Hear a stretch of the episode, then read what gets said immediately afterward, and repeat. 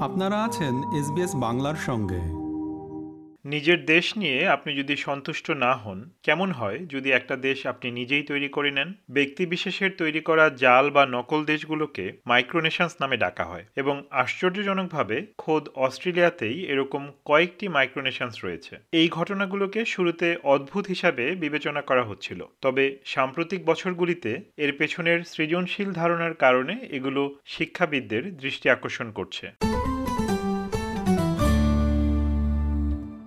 উনিশশো সত্তর সালে ওয়েস্টার্ন অস্ট্রেলিয়ার লেনার্ড ক্যাসলি তার খামারকে একটি স্বাধীন দেশ হিসেবে ঘোষণা করে, যার নাম দেয়া হয় প্রিন্সিপালিটি অব হার্ট রিভার তিনি নিজেকে একজন প্রিন্স হিসেবে ঘোষণা করেন। ব্যাপারটি অবশ্যই বেশ রাজকীয়, কিন্তু এর পেছনে আসল কারণ ছিল খামারের উৎপাদন কোটা বাড়ানো ও সরকারকে কর দেয়া থেকে মুক্তি পাওয়া। খুব সাম্প্রতিক সময় পর্যন্ত এ ধরনের মাইক্রোনেশনগুলোর আসল উদ্দেশ্য ছিল এরকমই, অর্থাৎ নিজস্ব লাভ। তবে কিছু ক্ষেত্রে অহংকারও এসব নকল দেশ তৈরির পেছনের কারণ হিসেবে কাজ করেছে তবে এই চিত্র এখন অনেকটাই বদলে গেছে Harry Hobbs University of Technology সিডনির সাংবিধানিক আইনের একজন অধ্যাপক তিনি সম্প্রতি মাইক্রোনেশনসের উপর একটি বইও লিখেছেন তিনি ব্যাখ্যা করে বলেন I think micronations, or the idea of micronations, has changed a lot over several different generations, I'd say. The common view you might have of someone who wants to create a micronation is egocentric.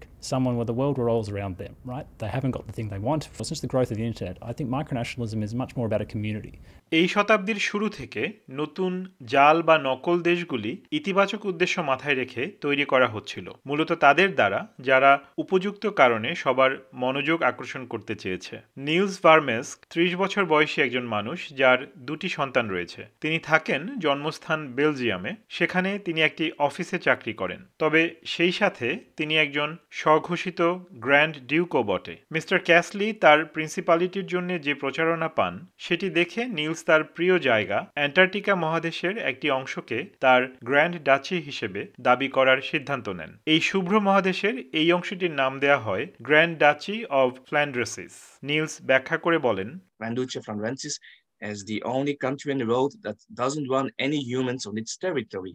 And that's something unique, something more special comparing with other governments, but also comparing with other organizations. There are already so many organizations working for climate change and for Antarctica. That's where we make the difference. We are the creative ones.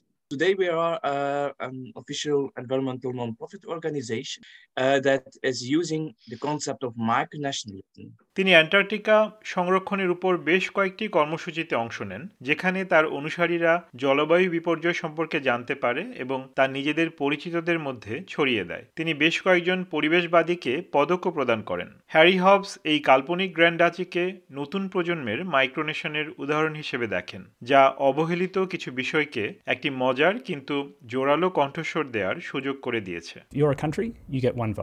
If you're a. Antarctica isn't a country. It doesn't get any votes in any international environmental treaties. So many of these micronations claim a portion of Antarctica to try and raise attention to environmental concerns. কিন্তু খুব বেশি দূরে যাওয়ার দরকার নেই। অন্য অনেকেই এখন নিজের কমিউনিটির উপকারের উদ্দেশ্যে তাদের নিজস্ব দেশ তৈরি করছে। দুই ফরাসি মানুষ, অলিভিয়ার এবং জ পিয়ারে, নিজেদেরকে আইগোস মর্তেস নামের ছোট্ট এক শহরের রাজকুমার ও রাজকুমারী বলে দাবি করেছেন। কারণ তারা শহরটিকে জনপ্রিয় ও মানুষের মনোযোগের কেন্দ্রে তুলে আনতে চেয়েছেন। অধ্যাপক হবস মন্তব্য করেন It was created as a way to bring the community together. And so the small town in France had spent had, had a lot of troubles for many, many years. And uh, people were leaving. Uh, it was economically uh, a desperate situation. And so two people, a couple, decided they're going to create their own micronation uh, and create their own nobility titles as a way to draw tourism into the community and to revitalise the town. Uh, and it's been really successful. তারা বিভিন্ন event আয়োজন করেন ও বিভিন্ন উৎসব উদযাপন করেন তাদের একটি স্থানীয় মুদ্রা এবং একটি স্থানীয় মিডিয়াও রয়েছে বিভিন্ন অনুষ্ঠানে অলিভিয়া নিজেকে রাজকুমারী অলিভিয়া বলে পরিচয় করিয়ে দেন তিনি বলেন Well, most of, people sometimes they do create their micronation because, first of all, they want to be a king. Uh, some of them have a big ego, we must say. We're more focused on, on what we can do for our city, on how we can promote our city. আর তার সঙ্গী Jean পিয়ারে একজন charismatic রাজকুমারের পোশাক পরিধান করেন। তিনি এই নকল দেশটিকে তার কার্যসিদ্ধির একটি উপায় হিসেবে দেখেন। Our principality is about alternative citizenship, as in everyone acts without waiting for the government to do something. নকল দেশ বা রাজ্য এবং রয়্যালটি নতুন কিছু নয় কিন্তু নতুন মিলেনিয়ামে এগুলো অ্যাক্টিভিজমের একটি মাধ্যম হয়ে উঠেছে।